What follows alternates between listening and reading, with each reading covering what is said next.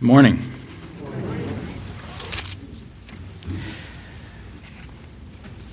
I heard about a man who went to the doctor. and The doctor said, uh, Bob, you've really got to change your diet.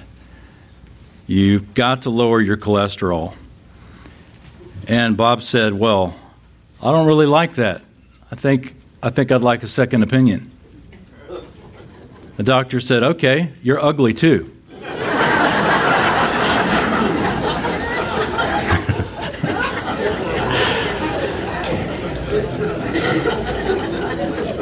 There was a man laying in the hospital, and his wife of 65 years was sitting at his bedside.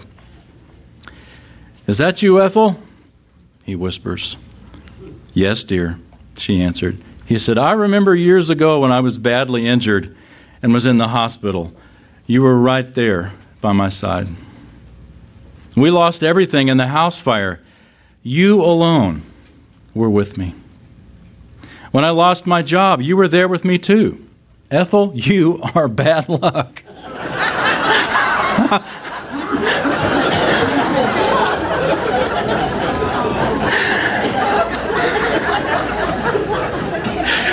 oh, isn't that great?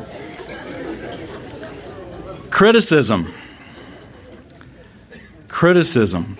It's something that we welcome as much as a root canal. Sometimes it's necessary, but it is seldom pleasant. And it's especially painful when the criticism is unfounded.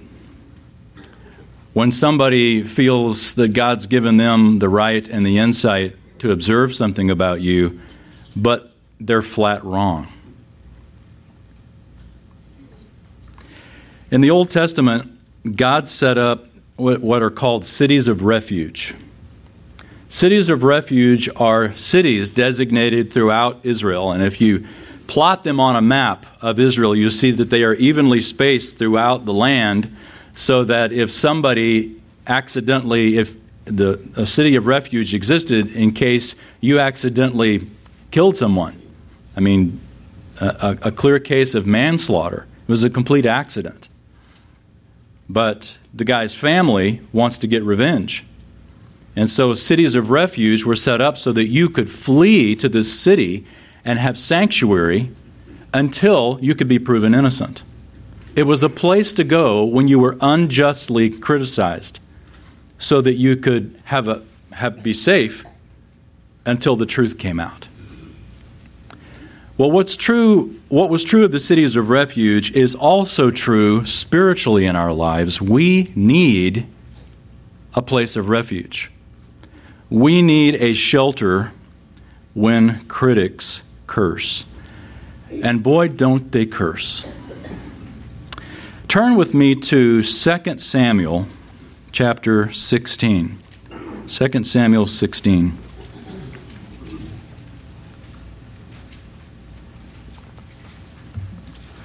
We're going through a series where we take a single message from each book of the Bible. Last week we looked at 1 Samuel chapter 16, in which David was anointed.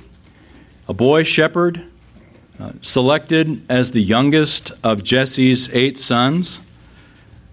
And everyone was surprised, probably not the least of which David was surprised, that he was chosen by God out of all the people in Israel to replace the raging King Saul, the unfaithful King Saul, as God's king.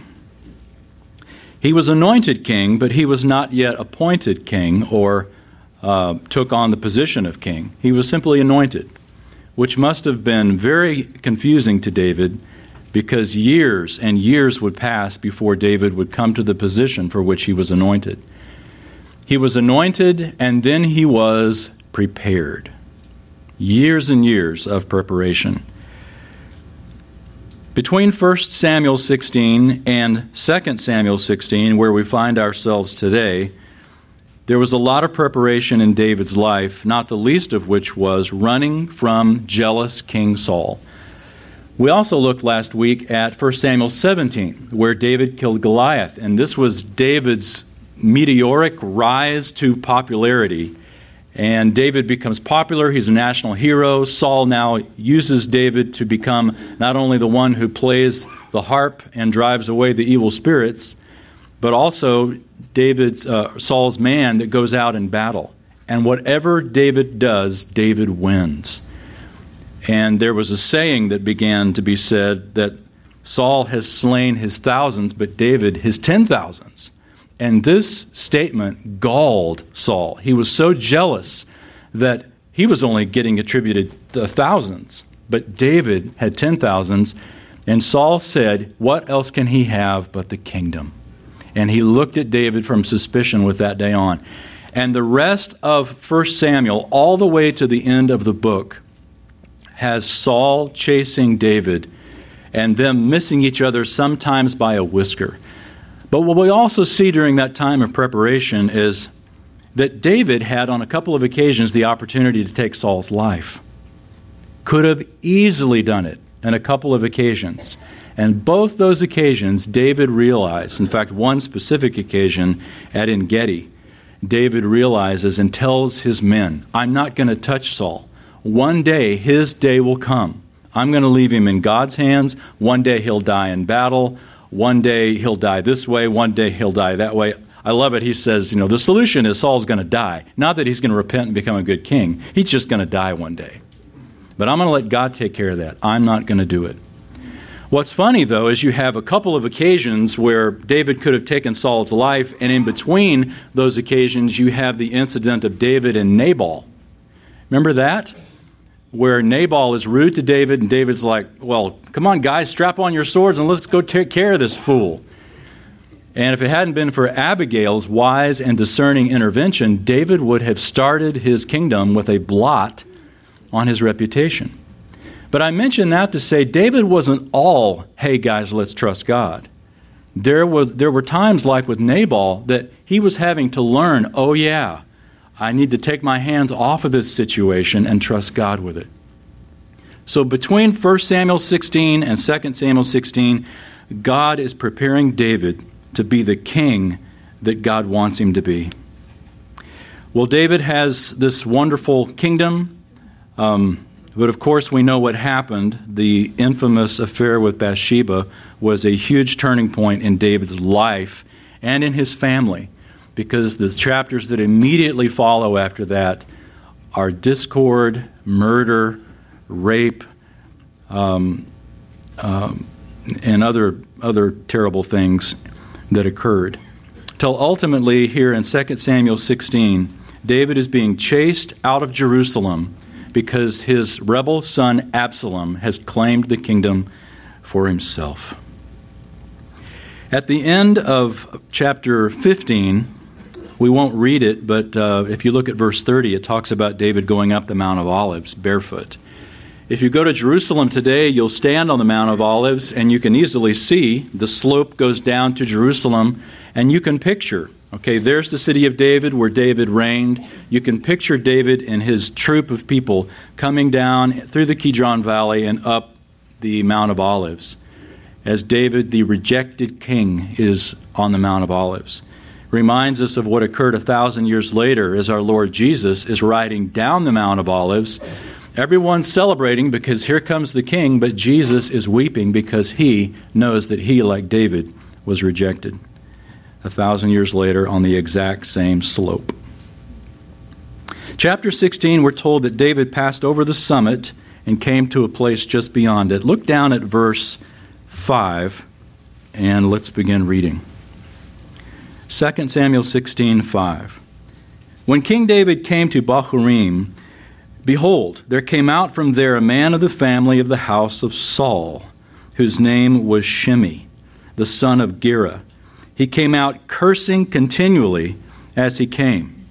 He threw stones at David and at all the servants of, the king, of King David. And all the people and all the mighty men were at his right hand and his left. We're told that Shimei is from the house of Saul. And that's significant because remember, uh, Saul was the king right before King David. And we're, we're about to see Shimei's words reveal the fact that some people just can't accept God's will. It was God's will that David be king and that Saul be replaced. And here we have Shimei, decades after Saul's death, still holding this bitter grudge.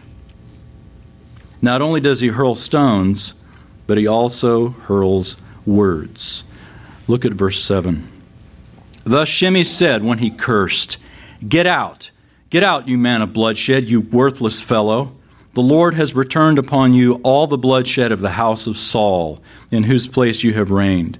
And the Lord has given the kingdom into the hand of your son Absalom.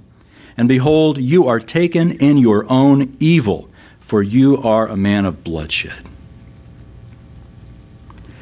Wayne Watson used to have a song called Sticks and Stones, I think. And in it, he sings Sticks and stones can break my bones, but words can break my heart. Lies can break my heart. Have you ever noticed that critics often have the worst things to say when you're going through the worst times? They usually don't come at you when things are going well. The enemy will come at you when you are at a vulnerable low point, and he will whisper things in your ear that will, make, that will take you down even lower. Here you have David being usurped by his own son, and he's leaving Jerusalem rather than fight his son. And this Benjamite, Shimei, comes out from the hole that he has been living in at Bahurim and takes this low opportunity to throw stones at David and at his servants and to make this unjust accusation that somehow he's guilty of what happened to the house of Saul. Most of us have had enough unjust criticism in life to fill a septic tank. We have heard it. I'll never forget one time years ago, I had a friend that I used to work with. He poked his finger at my sternum and severely criticized me. And it really hurt. Not so much the words, though they did hurt, but, but the blindness, because what he criticized me of, he was guilty of in spades. It was shocking. it was very shocking. And again, the hard part of criticism is timing. Shimei picked the worst time. And so, how do you respond? How do you respond when somebody hurls a false accusation at you? Well, look at how David responded, or, or how his, his soldier Abishai responded. This is what we'd like to do. Verse 9 Abishai, the son of Zeruiah, said to the king, Why should this dead dog curse my lord the king? Let me go over now and cut off his head. Yeah. That's how we want to respond, isn't it? To return like with like, to let him have it. If nothing else, to just set the record straight, to defend yourself. Say, whoa, wait a minute. If you, if you remember, I had nothing to do with Saul dying. I, I ran from Saul. I saved Saul's life on a number of occasions when the same man that wants to kill you now was trying to kill Saul. I have nothing to do with the guilt of Saul, the death of Saul. Abishai suggested striking back, and that is our natural reaction when somebody unjustly accuses us. But look how David responded not what we expect.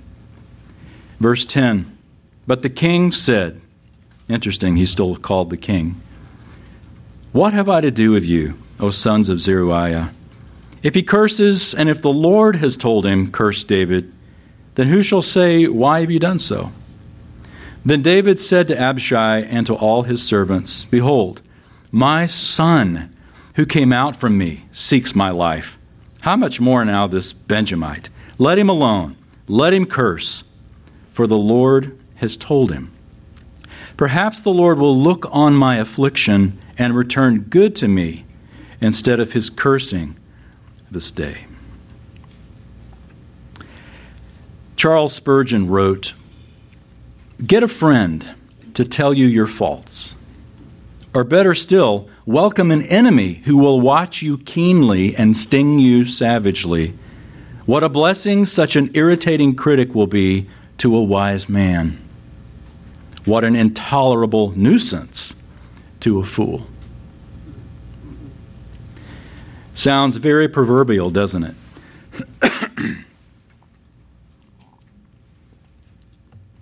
if we're wise, we can sift through the anger, we can sift and filter out the emotion, and even the injustice that's attached like barnacles to the truth.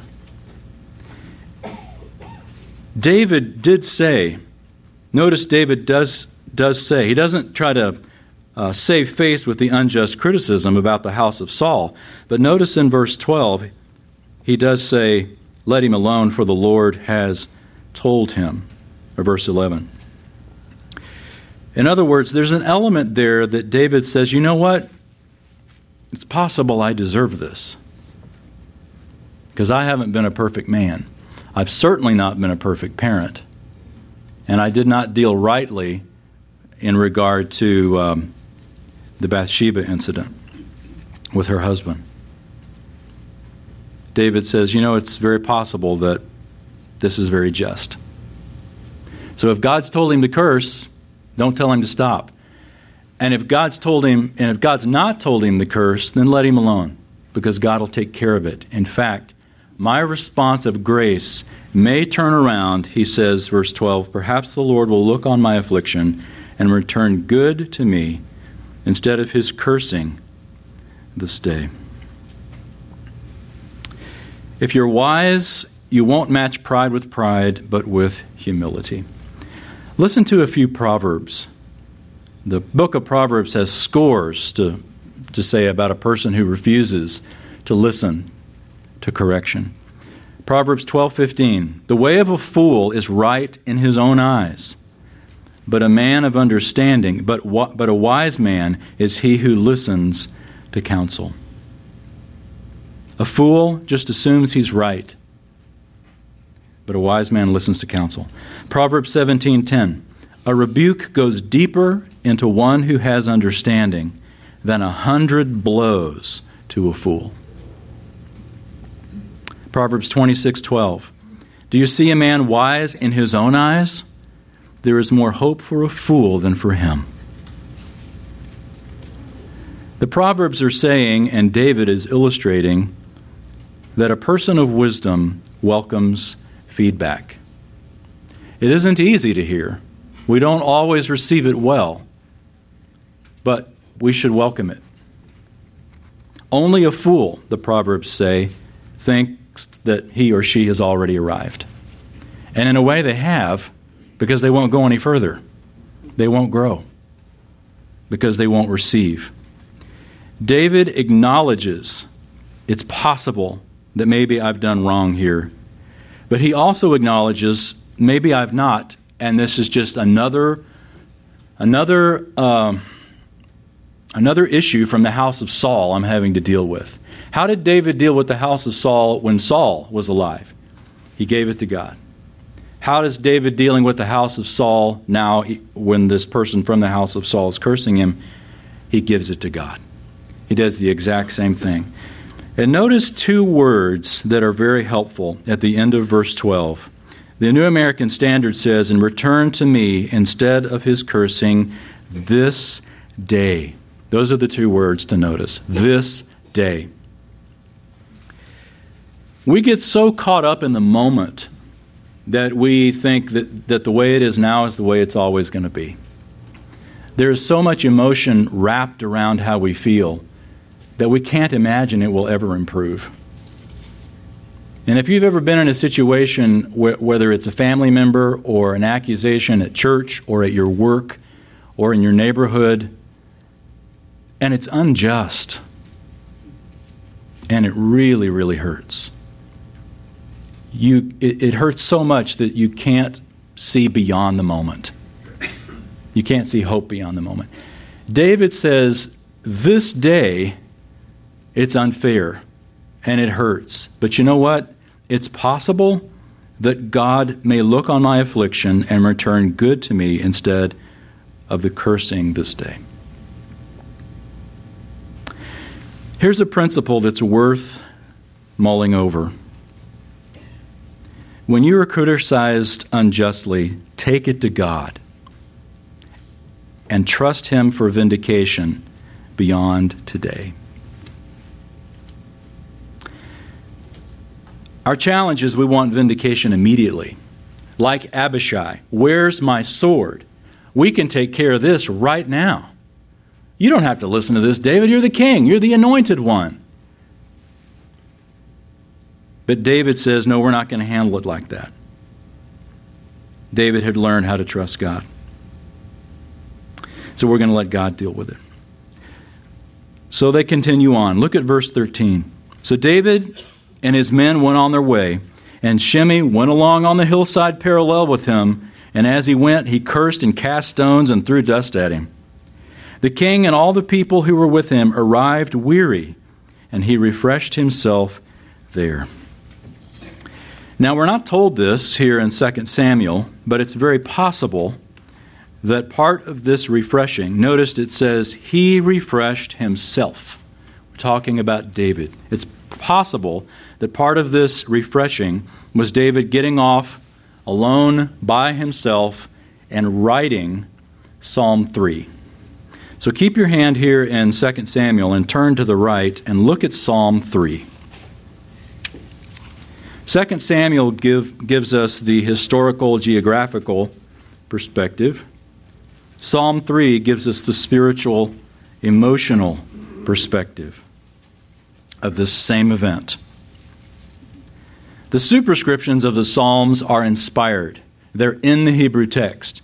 And sometimes it's difficult to. Uh, to to realize what's what. Like, for example, in the New American Standard here in Psalm 3, it says Psalm 3, morning prayer of trust in God, a psalm of David when he fled from Absalom, his son. So, how do you know what's a superscription when you've got the editors helping us out by giving us a summary of the whole thing? Well, it isn't always easy, but uh, at least in my Bible, you can see there's a different font, and uh, you might note the same in yours where it says, A psalm of David when he fled from Absalom his son. That is in the Hebrew text. And this is the first of 13 psalms that have a superscription, is what it's called, a little preamble before the psalm itself that tells you the occasion from which this psalm was written. Psalm 3 was written at this time where David was running from Absalom, and it's very possible that David wrote Psalm 3 that evening as he had just fled and he refreshed himself. Let's look at this psalm because it gives some insight that can also help us when we are unjustly accused. Um, starting here with the superscription A psalm of David when he fled from Absalom his son. O Lord, how my adversaries have increased. Many are rising up against me. Many are saying of my soul, There is no deliverance for him in God. Selah. Selah. It's a Hebrew term that probably means pause and let that sink in. That's what Dr. Pentecost used to say at Dallas Seminary. Pause and let that sink in. So let's do that. What are we pausing and letting sink in? That many are saying of David, there's no deliverance for him in God. Are saying of my soul. The word there for soul is the Hebrew term nephesh. It doesn't just mean the immaterial part of you. When we see soul, we tend to think like our spirit. The Hebrew word for soul means not just your spirit, but all of you your body, your mind, your emotions, your soul, your entire being. People are saying of David's life, of all of who he is, God's left you. There's no deliverance for you in God. But David knows better than that. Look at verse 3. But you, O Lord, are a shield about me, my glory, and the one who lifts up my head. I was crying to the Lord with my voice, and he answered me from his holy mountain, Selah. From his holy mountain, from Jerusalem. David realizes that even though many are saying that even though many are rising up against him, including his own son, even though many are saying even God has abandoned you, David knows no, God has not abandoned me. God is a shield about me. He is the one that lifts up my head. I don't have to walk around discouraged, even when I'm unjustly accused. I was crying to the Lord with my voice, and God answered from Jerusalem, from his holy mountain, from the place of God's habitation. David knows the truth. He has not been abandoned by God. Think about it. God said in the scriptures, Never will I leave you, never will I forsake you. Jesus said, I will be with you always, even to the end of the age. God told Abraham, Don't be afraid. I am a shield. I am your shield. David says, Lord, you are a shield about me, and you lift up my head. So, on what basis is David getting comfort? Because he says in verse 4, I was crying to God with my voice, and he answered me. He is talking about answered prayer that's occurred in the past. David gets encouragement for his present situation based on the fact that God's been faithful in the past.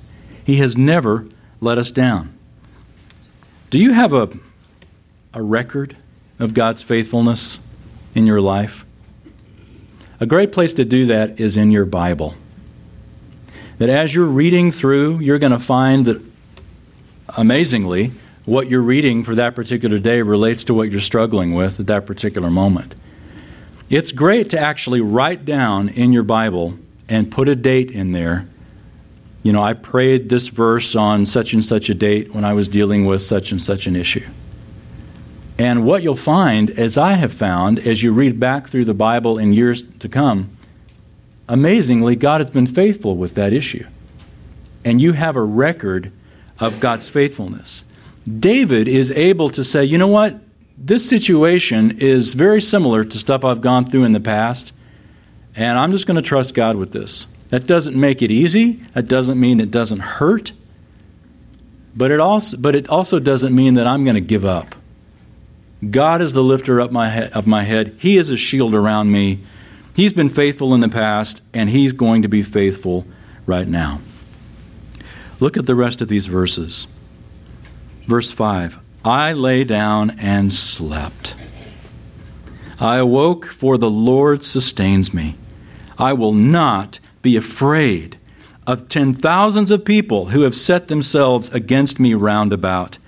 Arise, O Lord, save me, O my God, for you have smitten all my enemies on the cheek. You have shattered the teeth of the wicked. Salvation belongs to the Lord. Your blessing be upon your people. David had the odds against him many times, but he's learned that numbers mean nothing if God is for you. God plus one is a majority. God plus you and your situation is a majority. If God is with you, none could be against you. David knows this, and he applies that to his life. It's so helpful not to base your decisions and your emotions simply, uh, or maybe I should say your decisions each day simply on your emotions, but you filter your emotions through the Bible. You look at the Bible and you filter your emotions through Scripture. And if there's something that catches in that filter, you toss it out. Or at least you mentally say, Lord, this is how I'm feeling. God can, can handle how you feel, even if it's wrong. He can handle it, and it's okay to talk to Him about it. Many times you'll see in the Psalms stuff you think, wow, should that be in the Bible?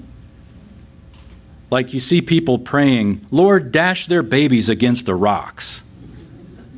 When's the last time you prayed that? That sounds more like Abishai than some godly person. Well, this is a godly person expressing to God how they feel, not necessarily what they believe. Even David does that. Lord, have you abandoned me forever? David doesn't believe that, but that's how he feels. And it's okay to express to God how you feel. God can handle it. But also filter those feelings through Scripture.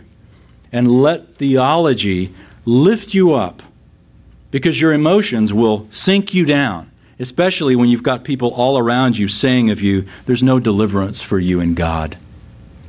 God's not going to be with you this time.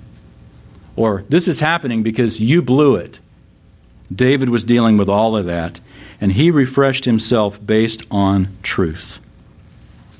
We'll turn back to 2 Samuel, but instead of looking at chapter 16, flip a few chapters farther to chapter 19.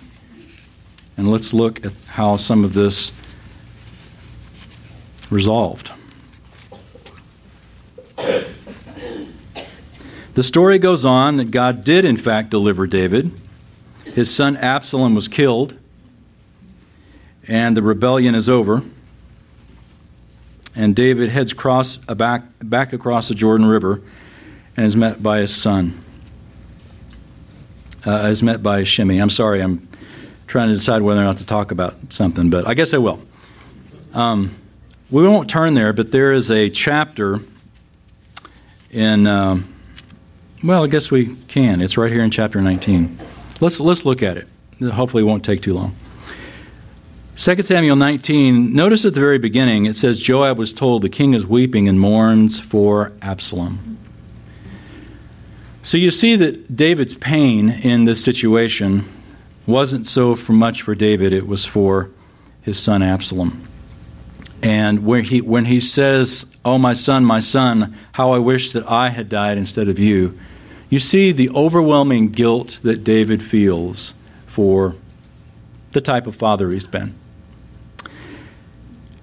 And he's weeping and mourning over Absalom. And the people realize, wow, we just saved David's life, and his son Absalom is dead.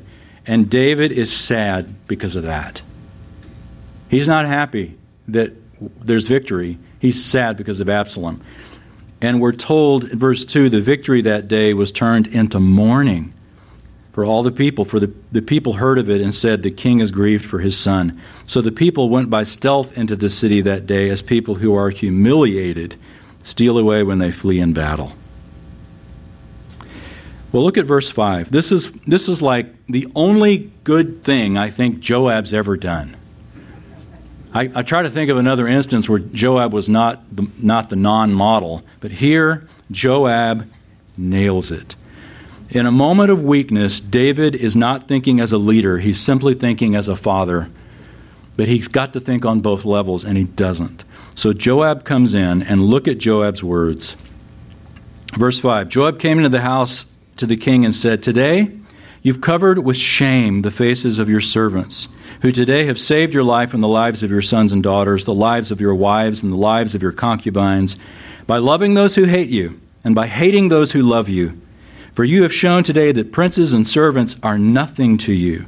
For I know that this day that if Absalom were alive and all of us were dead today, then you'd be pleased. Now, therefore, arise, go out, speak kindly to your servants. For I swear by the Lord, if you do not go out, surely not a man will pass the night with you. And this will be worse for you than all the evil that has come upon you from your youth until now. It's sort of a sidebar application but here is a great challenge that occurs when you have such a, a, um, an affinity, when, when you bring family into the situation. Boy, it can be tough to be a leader in a context of family. I've seen it happen some, but most of the time I see it, it doesn't work well. And even David struggled with it. And basically, Joab came in and, and gave these principles to David that basically said, look, when we give disproportionate favor to family, we show how lightly we value those who have done the true work that have saved our skins. So if you've got a business, for example, in which you've got family involved, be careful because other people are watching how you treat that family member as opposed to the, the, uh, those who have actually given you the success. So Joab gives wisdom and says, Look, Stop taking advantage of them. Show genuine appreciation the, that they deserve for, the, for your success. And David, once again, in his wonderful model of humility, arises, pushes his own feelings aside and gets back into the leader that he needs to be, and he goes and shows appreciation to his people.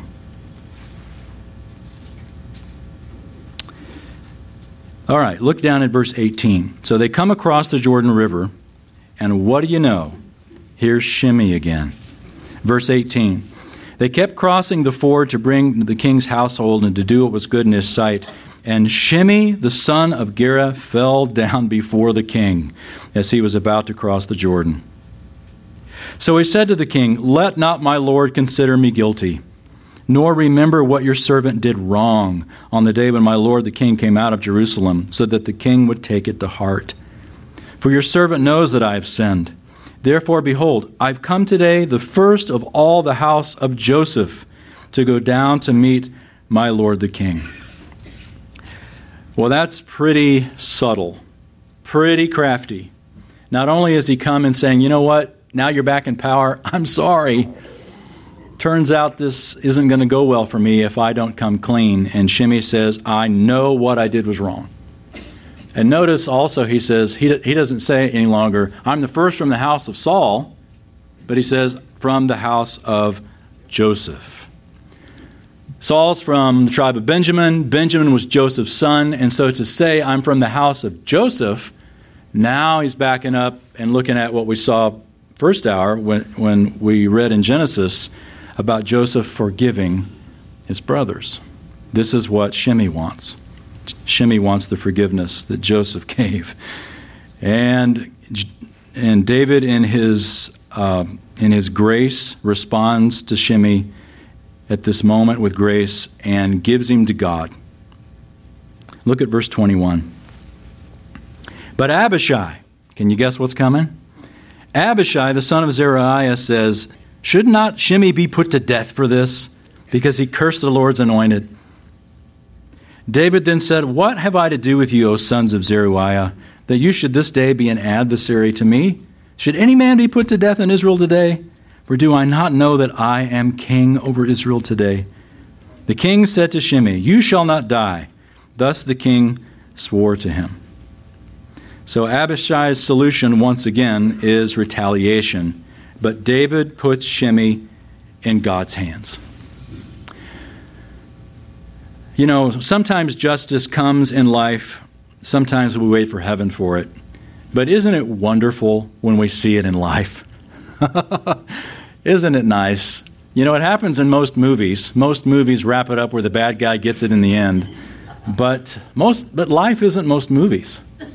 Sometimes injustice goes and we don't know how it's going to get worked out. But it's so wonderful when it actually does. I read about a guy who robbed a bank in Toledo, Ohio, and after robbing the bank, he runs out with the money toward his getaway car and he falls down. Well, his driver panics and leaves him. oh, that's great. And so this guy jumps into the next available car, which had two men in the front seat, and it was an unmarked police car. That's a true story. True story. That's great when that happens. But boy, so often it doesn't. Well, it happened in David's life, or I should say, it happened in life as well. Let's look at one more place. Turn to 1 Kings chapter 2. Because God doesn't let Shimei get away with it. And that's really helpful for us to, to read. 1 Kings chapter 2. Can we trust God to vindicate us? If not in this life, in the next, absolutely. David trusts God to do the vindicating when he's criticized. Over and over and over, we see that in David's life. God vindicated David through providential circumstances, and he condemned Shimei, we'll see, through the same. David's about to die here in 1 Kings 2, and he's passing on the kingdom to Solomon. Look down in verse 8. 1 Kings 2, verse 8. David tells Solomon, Behold, there is with you Shim- Shimei the son of Gera the Benjamite of Bahurim. Now it was he who cursed me with a violent curse on the day I went to Mahanaim. That's a mouthful. Mahanaim. But when he came down to me at the Jordan, I swore by him, I swore to him by the Lord, saying, I will not put you to death with the sword. Now therefore, do not let him go unpunished. for you are a wise man, and you will know what you ought to do with him, and you will bring his gray hair down to Sheol with blood. In other words, David is saying, Solomon, I promised that I would not take his life, but I didn't make any promises concerning you. You're a wise man.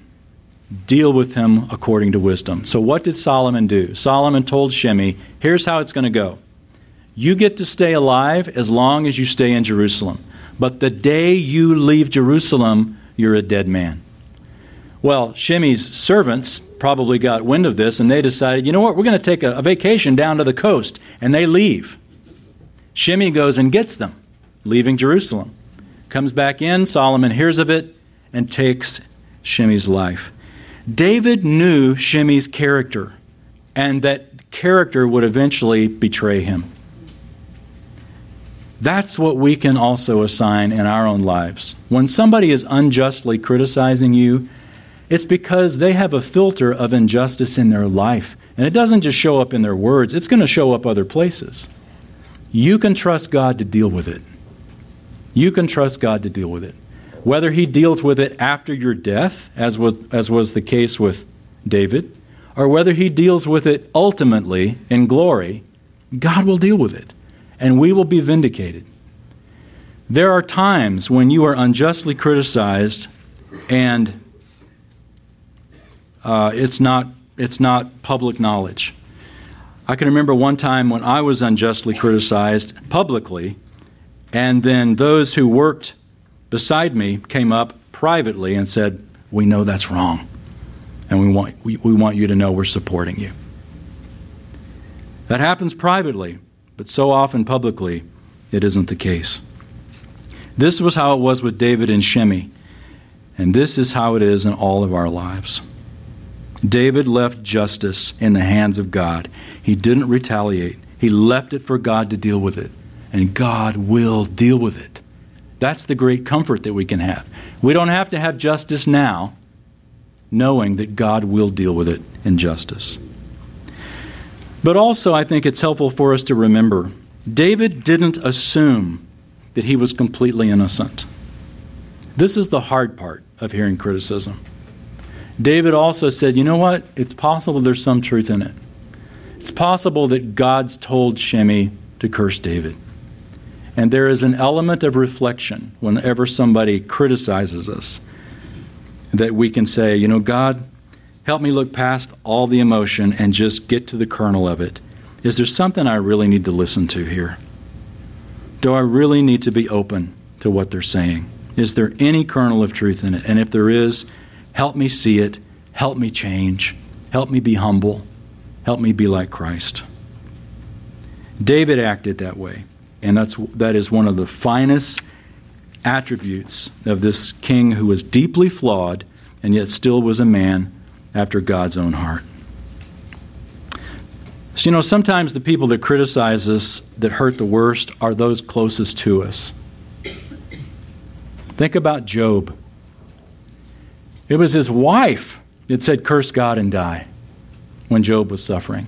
It was his dear friends that came to him and said, You know, Job, the reason this is happening to you is because you've sinned. And he hadn't.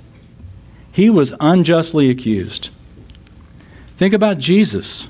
Talk about being unjustly accused and criticized.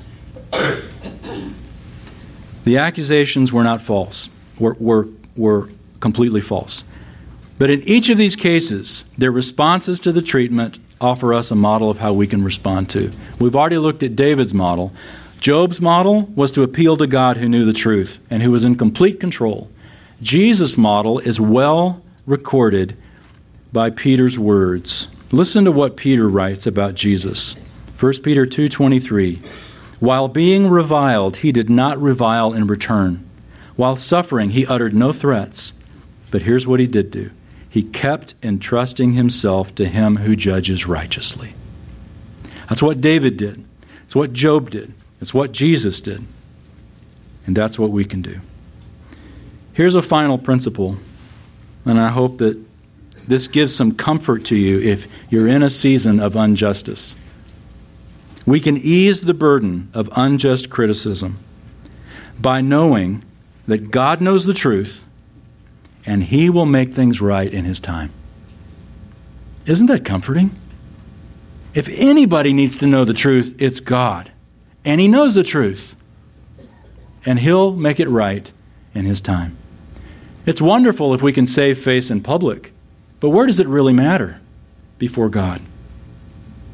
And He will make it right in His time. Now, just because we have grace in our lives doesn't mean we always roll over and show our tummies. We can and we must repeatedly call out to God for justice. There's nothing wrong with that at all. To ask God for justice. And God gave us brains. He gave us a legal system. If it's a legal issue, you can take legal action. It doesn't mean you just roll over and let somebody walk all over you. But also, we have to factor everything that we're dealing with through the sovereignty of God because God may decide to deal with it in a, in a way that isn't legal or in a way that even, even isn't right. But ultimately, He will deal with it, if not in this life. The author of the book of Hebrews has a wonderful principle for us. The author writes this in Hebrews 6:18. We have taken refuge. We who have taken refuge would have strong encouragement to take hope, to take hold of the hope before us. Let me read that again. We who have taken refuge would have strong encouragement to take hold of the hope set before us. We take refuge and we know that God will make it all right in His time. Let's pray.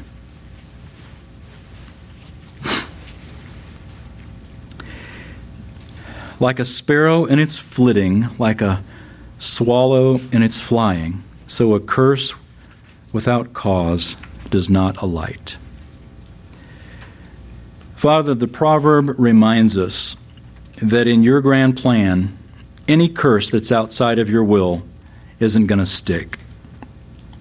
Balaam couldn't make it stick. Instead, you flipped it and it became a blessing. It was the same in David's life, in Job's life, in Jesus' life, and it will be that way in our lives. Help us in the meantime to cling to you and to trust you. I think of Paul's words that he wrote to the Thessalonians, where he says, After all, it is only just for God to repay with affliction those who afflict you. Father, we don't want anyone to hurt unnecessarily. We're not asking for you to bring an Abishai and lop off a head. But we are asking in situations all across this room where there is injustice that is not yet seen the light of day of, of justice. We ask for what's right to come out. We ask for you to be glorified, that right would be shown even in this life. But if it isn't, we're not going to walk around with our heads down. As David says, You are the lifter of our heads because we know that ultimately you will make it right. Thank you for this promise. Thank you for David's example. And help us to walk forward today, taking a deep breath and resting and knowing you're going to make it right. And we thank you for that. In Jesus' name, amen.